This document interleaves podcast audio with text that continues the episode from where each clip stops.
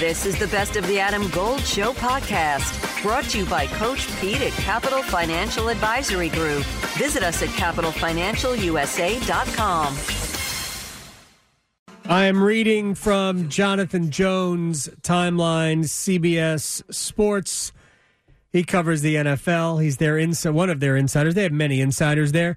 Roger Goodell and the owners have voted to approve the changes, which means that we've got, let's see, a potential neutral site AFC championship game if the game involves the Bills, Chiefs, and Bengals, two of those three, and depending on what happens in Week 18. There's also a potential coin flip for home field advantage if the Bengals lose at home to the Ravens and they are matched against each other in the first round of the playoffs, which very well could happen in the 3-6 game. So we could have a coin flip determine. I mean, the Bengals have already been declared division champions, but could then be on the road, which would take us back to like 1974 or something silly like that. Anyway.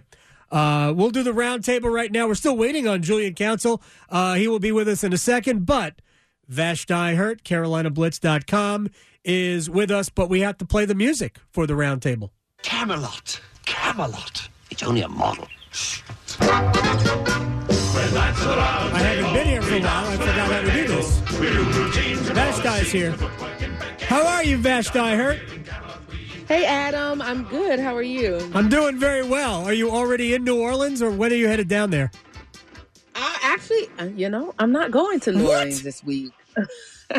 Is this like the first road game you've missed? It is. No, I didn't make it to Cincinnati. Okay. Other than that, I've been at all the games, but, you know, I marvel at you. Yeah, I just decided to cover this one from home. They're going to do a quick turnaround. The exit interviews start at like 11 on Monday, and it would have just been too much. I felt like being there for the exit interviews was a little more important than being there for a game that basically, I mean, what does it mean? Well, let me ask about that. Do you think the outcome, the way this game is played, has any bearing on Steve Wilks? In my opinion, Steve Wilks won the job when the Panthers beat the Detroit Lions. For the Panthers to be in a position where they could play for, you know, a playoff spot against the Tampa Bay Buccaneers last week, that's a heck of a coaching job by Steve Wilks to turn it around, given everything that happened with trades and coaching fires. So I don't see, you know, whether they win this game or not, I think that should have no bearing on Wilks and his consideration for head coach. But I know the players in the locker room want to win this game for Coach Wilks because they want him to lead that team going forward. It's interesting to me that I keep reading a bit from Brian Burns, his desire to play this game. They can't, all they can do is hurt their draft position. That's basically all they're going to do here. Yeah. I think the highest in the draft they can pick is like 10th, so a win would hurt that. But I appreciate the way this team has rallied around Steve and the way they play for him. Yeah, it's very clear. A catchphrase that I hear a lot is "leader, a leader among men." And the guys just really respect him and how he talks to them, how direct he is, and how he manages that squad. And Derek Brown came out and flat out said that we want him as our next head coach. And he said he feels comfortable that he's speaking for everyone in that locker room when he says that. So, you know, Brian Burns right now officially today is listed as questionable. But, you know, Coach Wilks said during his presser today they want to win that game, and that's their focus. They really aren't worried about draft picks or draft stock right now. Vashti Hurt, CarolinaBlitz.com, at Keep Blitzen on Twitter. Julian Council now joining us, Locked On Panthers podcast, at Julian Council on Twitter as well. All right, you're close to the team as well. Your thoughts on what this game means to Steve Wilks' future? Yeah, hey, Adam, and hi, Vashti. Vashti's probably a little closer because she's in there talking to these guys every single day. But what she brought up is true. I mean, all these guys we talked about, Derek Brown, Brian Burns, I mean, Chuck Thompson's probably been the most vocal throughout the period of Steve Wilks being the interim head coach, that he wants Steve Wilks to be the guy and that they want stability. And what's important on Sunday is Steve Wilks and this team finishing. And that's what he said after the game following the loss against Tampa Bay on Sunday. Like, hey, we're going to finish. I'm not necessarily worried about we're not in the playoffs anymore. Like I said, when I came here, I had 13 weeks to do it my way. And I'm going to do it. And this team is going to finish. That's what men do. So I think it's important that if this team comes out, plays well, fights again under Steve Wilks, to show David Tepper that even when they're out of it, even when there's nothing to play for, as you were going to say, this team still shows up and gives 100% effort. And that is absolutely a part of the culture that Steve Wilks has been able to build over the last 12 weeks and 11 games here for the Carolina Panthers. I'll start this part with you, Julian. The fact that Tepper met with Jim Harbaugh, and I know it was not termed an interview, but they're talking about the Panthers' head coaching job, so we can call it whatever we want. Clearly, there is at least some interest. As Darren Gant said, he is interested in jacking up his raise at Michigan. What are your thoughts on that meeting and its bearing on what happens next? Well, Jim Harbaugh is, 44, 19-1 when he was head coach of the San Francisco 49ers, went to a Super Bowl, went to two NFC title games outside of that. Every time they lost in his first 3 years, they lost to the eventual Super Bowl champion. So he did a pretty damn good job with the 49ers, and I think David Tepper absolutely should be interested in a coach like that and Jim Harbaugh. I've always felt, no matter the job that Steve Wilks has done, I think he's done an incredible job, and I think that he absolutely has earned the opportunity to be the Panthers head coach or head coach of one of these 32 NFL teams. Steve Wilks, you have to understand, like, he should also be interested in other places, and the other owners should also be interested in him. I know he's from Charlotte. I'm sure he would love to be here.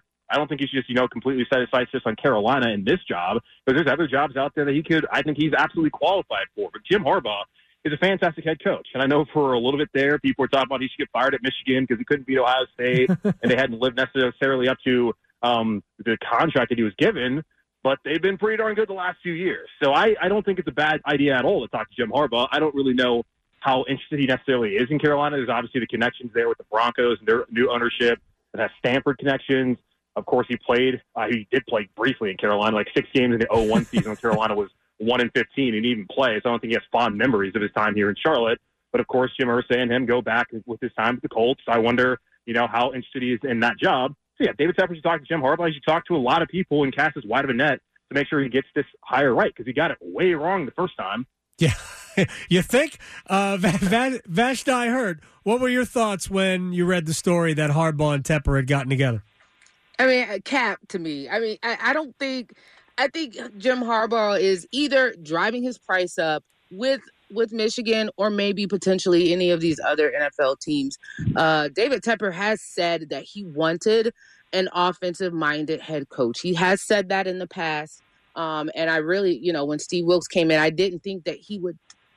I didn't think he thought Steve Wilks would perform as well as he did to really get serious consideration. But this also low-key is giving me very Pete Carroll-ish vibes, because Michigan is also under investigation. He is under investigation for recruiting violations. So, I don't think he's seriously interested in Carolina. I think he has closer ties elsewhere. But if he does decide to stay at Michigan, given everything that's going on right now, he's also in that area trying to drive up that price. I don't think coming here is really in his – I think he has better connections elsewhere. But to have it out there and publicly released that he had a statement or he had a conversation with David Tepper, his people released that for a reason. And I think it's really just to draw interest or see where interest is from other folks. I don't think he's seriously considering Carolina. By the way, I think you guys are both right. Sorry. Yeah, I think that's a great point she brings up there about the investigation. I think it was John U. Bacon, who's a Michigan alum, who's been reporting a lot of stuff on Jim Harbaugh, saying how Harbaugh kind of feels disenfranchised by the way things are changing in college athletics. And then, 2 days later, we see he's under investigation. So maybe that is why he's really interested in the NFL, so he can get away from what potential penalties might be there. Adam Gold here with my man, Coach Pete DeRuiter, Capital Financial Advisory Group. Are most of your clients hands-on, or they just give you their money and let it work for them? About 90%, give the money, and then we meet every year and go through status reports, Have a financial pit stop, making sure everything's fine. It is like a puzzle, Adam, but for the next 10 of you, we'll solve your own retirement puzzle at no cost or obligation. Call and claim your comprehensive review with Coach Pete and the team, 888-843-0013, or text ADAM to 600-700. Adam Gold is a paid spokesman. Investment advisory services offered by Capital Financial Advisory Group, a North Carolina registered investment advisor. Well, which is just like Pete Carroll. And by the way, if there are any similarities between Jim Harbaugh and Pete Carroll, I'd be all for that. Seattle had a pretty good run for a long time under Pete Carroll. Carroll was, he was a pretty good coach. Now they had a great defense and a philosophy, which is sort of similar to Jim Harbaugh's philosophy. But he's not the offensive coach that people think.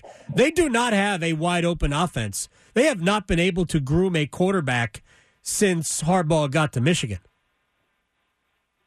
They just haven't. Nope. They haven't even come close to that. In fact, you could argue that their quarterback was directly responsible for TCU winning that semifinal the other day.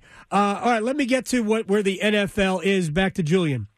The NFL not only canceled Bills Bengals, which I'm going to guess we all agree was the right thing because we are human beings, but they've also altered the playoffs where the AFC Championship game could be played at a neutral site, depending on how things work out this week. And the Bengals, after being declared champions of the AFC North, might not host a game if it's against the Ravens if they don't win a coin flip. Thoughts on that, Julian? Yeah, I don't really know what exactly the NFL was supposed to do. I guess they're trying to do what's the fairest. I do think it's unfortunate. Is it possible for Buffalo to still host an AFC Championship game, or would that still have to be neutral? No, if Kansas City loses the game, well, maybe, I don't know. Yeah, I'm really just confused. If Kansas City and Buffalo do the same thing, if Kansas City loses and Buffalo wins, then Buffalo would have a better winning percentage anyway, and they have the win over Kansas City. So if they both do the same thing this week, then it would be neutral site if they met. My feeling is you've already got a rule. You already have a rule, winning percentage. Just go with that. It's blind. Yeah. It doesn't involve any biases, people voting against other teams' interests. You already have a rule in place for COVID. Just go with that. I guess the problem is, didn't the Chiefs lose to both the Bengals and Bills? They did. So the Kansas City, they play the Raiders, right, on Saturday. So that's a game that they should win, I would think. Did Kansas City lose to the Jets, though? Yeah, they did, but it would be unfortunate for Buffalo and Cincinnati that they end up not being able to get home field just because of a team they beat, got to play one more game because of what happened on Monday night. So I don't really know what the most equitable way to do it is. I think it's unfortunate also for the fans, like the Bengals fans, who might not be able to be at home, I guess, for the Ravens game or whatever it is. So I don't know what the league is supposed to do. They make a lot of mistakes. I don't know if this one's one of them. They're just trying to do their best in what is obviously an impossible situation. Changing the rules midstream has never been done. But again, they put this rule in place during COVID because they assumed they would cancel games during COVID. It's been in place for 2 years. They didn't cancel any of those games. So, were those rules going to be changed then? I just think that sometimes life is unfair, and we deal with it, and we just. Yeah. I don't know. I'm crazy. I tend to agree with Adam. Men, I say this a lot, but men lie, women lie, numbers don't. If you can get something to numerically make sense, and like you said, Adam, winning percentage is non-biased. It is what it is. I think that I don't know what the league. It's very confusing. I was reading it last night. I read it twice and still was like, okay, what are they doing? So I agree that they could have probably just made it based off of winning percentage. I think that they tried to go out of their way to make it fair, but they just made it confusing for everyone. I think they could have simplified it for themselves. If they were really concerned about equity, we wouldn't have half the teams in the league playing 8 home games and the other half playing 9. I'm just throwing that out there as kind of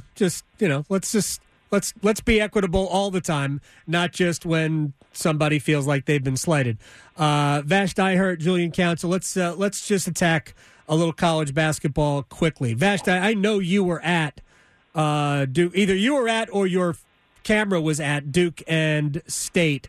What jumped out at you about that? Was it more about State or more about Duke?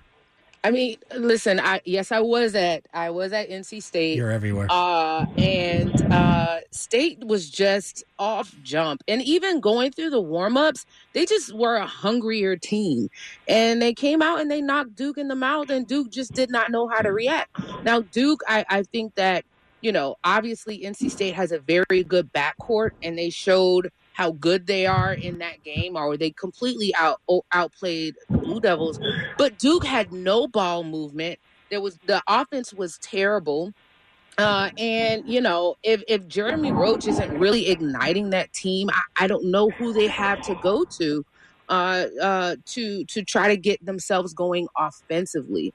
But that was really a statement performance by the Wolfpack.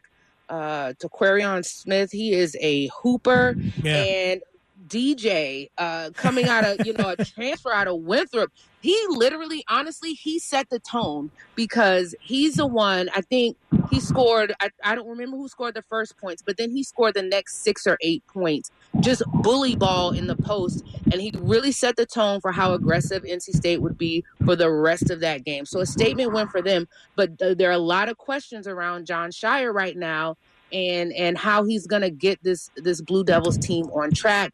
Jeremy Roach said, the game against Boston College tomorrow is a must win against Boston College in January. That's, I mean, come on. Well, ooh. I mean, he's right. Yeah. He's right. But look, they played 2 road games against, like, I happen to think State is good. I don't know how good Wake is. I don't think Wake's bad, but I don't think they're good. I think State can be legitimately good. I think they can be, you know, anywhere, depending on, I haven't looked at everybody's schedule. I think they can be anywhere from, you know, 8th to 4th in the league. I think they're top half of the league team. I don't think the same thing about Wake, but that was a dominant performance, and Duke has not reacted very well on the road at all. I know you didn't hate the outcome, Julian. Well, no, I didn't hate the outcome personally, but watching that game, it was certainly striking to see how State came out, and I believe it was Vashti you had tweeted out when you were, I guess you might have been in the locker room talking to Quavion Smith, and he said that they wanted it more. You could see that. Yeah. Oh, absolutely. That him and Jarkel Joyner played, and they're going to give a lot of people in the ACC trouble this season if they're going to shoot that well, but also just the energy that they have. And they really feel like the first time Kevin Keith has had 2 guards in that backcourt that play the system and style that he wants to play. And I don't think it's coincidental that State went out there and ran Duke out of the gym. Now, this is a Duke team that, again, is led by freshmen. They're very fortunate to have Jeremy Roach. If they didn't have Jeremy Roach, I don't necessarily know where this team is going to go. Like, I still think they're going to be a tournament team. Don't get me wrong.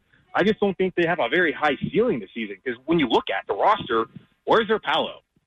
I'm not going to mention Zion Williamson because obviously, like, he's a 1 of 1. But where's their Paolo? Like, where is even their, like, Jahlil Okafor? Like, where is that dude from this freshman class? Wasn't it supposed to be Lively? Wasn't it supposed to be Derek Whitehead? Like, it was supposed to be Whitehead. Yeah, but they haven't been that. And Whitehead shot the ball well. The other night, it was pretty inconsequential considering they're getting blown out, but they have not shown that yet. And, of course, on the road, it's not a surprise. Even when K had these teams, Duke never challenged themselves in the non-conference, so it's hard to expect them once they get the ACC play to have really any success against any capable team on the road, and we've seen that for the last decade. So it's not surprising to me that Shire, in his rookie year as a head coach, and his team are having struggles. So until they can find a guy who can really step up and be their go-to dude, I just don't think this Duke team is going to be one that's going to win the ACC and really make it out the first weekend of the NCAA tournament. I think it's way more about personnel than it is not playing any non-conference road game, but I do think it's... You don't set your team up success if you do that. Well, I mean, they went like 3 years without losing a road game in the league and didn't play and had the same scheduling philosophy for a stretch during, you know, K's tenure. So I just think it's more about personnel than anything else. And some of these neutral site games, which, I mean, they're not true road games. So, and I think a neutral site game against the team outside of your league isn't an ACC road game. But that's another story. I also might not be right, which is also fair. But I've always had that that mindset. I think it's overblown. Let me ask you about the Tar Heels. Armando Bacot, and this will, I'll start with you, Vashti. Armando Bacot, after the game at Pitt, had some very, very pointed things to say about, he used about the team. Maybe we didn't care. He talked about playing defense. Coaches prepared us, but the last couple of minutes, the last couple of seconds on defense, it's just one-on-one, and he was lamenting the fact that they couldn't close out those possessions. Was he talking to his team about being tough? This is the story of the one. As a maintenance engineer, he hears things differently. To the untrained ear, everything on his shop floor might sound fine, but he can hear gears grinding or a belt slipping. So he steps in to fix the problem at hand before it gets out of hand. And he knows Granger's got the right product he needs to get the job done, which is music to his ears. Call, click Grainger.com, or just stop by. Grainger, for the ones who get it done. I mean, that's been a catchphrase, period. I think Hubert Davis called them soft during one of his halftime speeches from what I remember. I don't remember the specific game, but he was talking to his team. This Tar Heel team has, coming into the season, had very high expectations, and they have, what was expected to be the most talented backcourt in R.J. Davis and Caleb Love, and then Armando Bacot, a potential National Player of the Year. They have not lived up to expectations. There's something going on with that team chemistry-wise, and I've been saying it ever since they went to the national championship. People have underestimated the importance of Brady Manek on last year's team. There is nobody on that team with the heart and the grit that Brady Manek had. And he was kind of the glue. And people thought, insert Pete Nance, and we can go and we can run it back. No, that's not the case. And so I think they have guys on the team with heart, but not collectively as a team. There's something going on where the chemistry is off. And it's affecting how consistent they are as a group. And Armando, he's going to have to be that guy to say, yo, bro, like, what are we doing? We are not looking like the team that we're supposed to look like. And sometimes you have to do it in post-game interviews like he did then. They closed out the Wake game, but that was at home. And I don't even think that game should have been as close as it is. So Hubert Davis and those guys have to figure out what's going on with the chemistry of that team so that they can get on track and potentially make the run that they were expected to make come March. Julian, any pushback on that? No, the Brady Manek point's it's a salient point for sure. I think really they miss with Brady is the shooting, because Caleb Love and R.J. Davis have not shot the ball well enough. Pete Nance has at times shot the ball well from three, but he's been up and down and consistent. Now with that back injury, who knows how serious that is. But they miss Brady, I think, more so for his shooting, also his movement without the basketball. Think about how many times, these guys are cutting. They're not moving offensively without the basketball. And Brady, how many times did he cut to the basket and get, a wraparound reverse layup? Like, he was so good at that all season long. And, he was someone who was willing to call these guys out. It was early on in the season, like in December last year, after they played a terrible Elon team, my alma mater, and he was talking, hey, man, like, we should be a lot better. Like, I've never played a team with this much talent. So I appreciate that Armando Bacot is stepping up and saying that. But this team, they need Caleb Love to start shooting ball well. He can't shoot this poorly. He's been a liability at times defensively. I know Hubert did say that Caleb played well in the second half defensively, and the Tar Heel team did. They turned Wake Forest over a lot, and I agree with Bash that the game probably should not have been close, considering Wake was turning over from the get-go. And RJ, we finally kind of saw that in the second half last week, on the game against Wake Forest. And Hubert said post-game, that's the first time that we've really seen RJ be RJ this year. So if RJ Davis can continue to be, consistent like that, and you can get offensive Leaky Black, which you're not going to get what they got against Wake Forest consistently. With Leaky, I know he's kind of looks like he's got like an ankle or foot injury. If that can kind of get healed up and patched up, they might have a chance. But I don't know, man. It's, for me, I go back to that 16 team that lost at the buzzer to Villanova, and they came back that next year, and they went out to Maui, and you could tell right then and there that they weren't messing around. Right. And Joel Berry, he thought and said, like, hey, we went to Maui, we wanted to win everything. Where is that from this team? Is this the team that said that we were one box out away from a national championship, and they started off the season getting out-rebounded by Wilmington and Charleston? Charleston's a great team, but you're one box out away. That's something you're harping on all offseason, and yet the energy and effort hasn't been theirs thus far. So I know they turned around late last season. The shooting hasn't been great. I don't know how much it's going to improve. I'm really hard-pressed to believe that this team has another run in them, because you just have not seen it from enough of these guys that really give a belief factor to where they're ready to go and redeem themselves. Because I certainly have not seen that when I saw it very early on from that 17 team. You can even talk about the 09 team as well.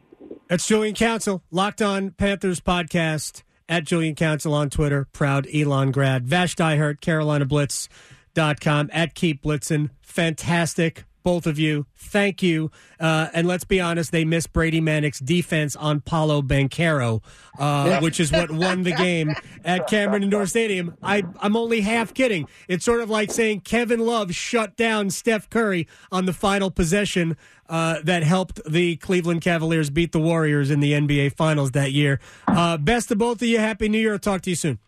Thanks. All right. Take care, Adam. You got it. That was fantastic.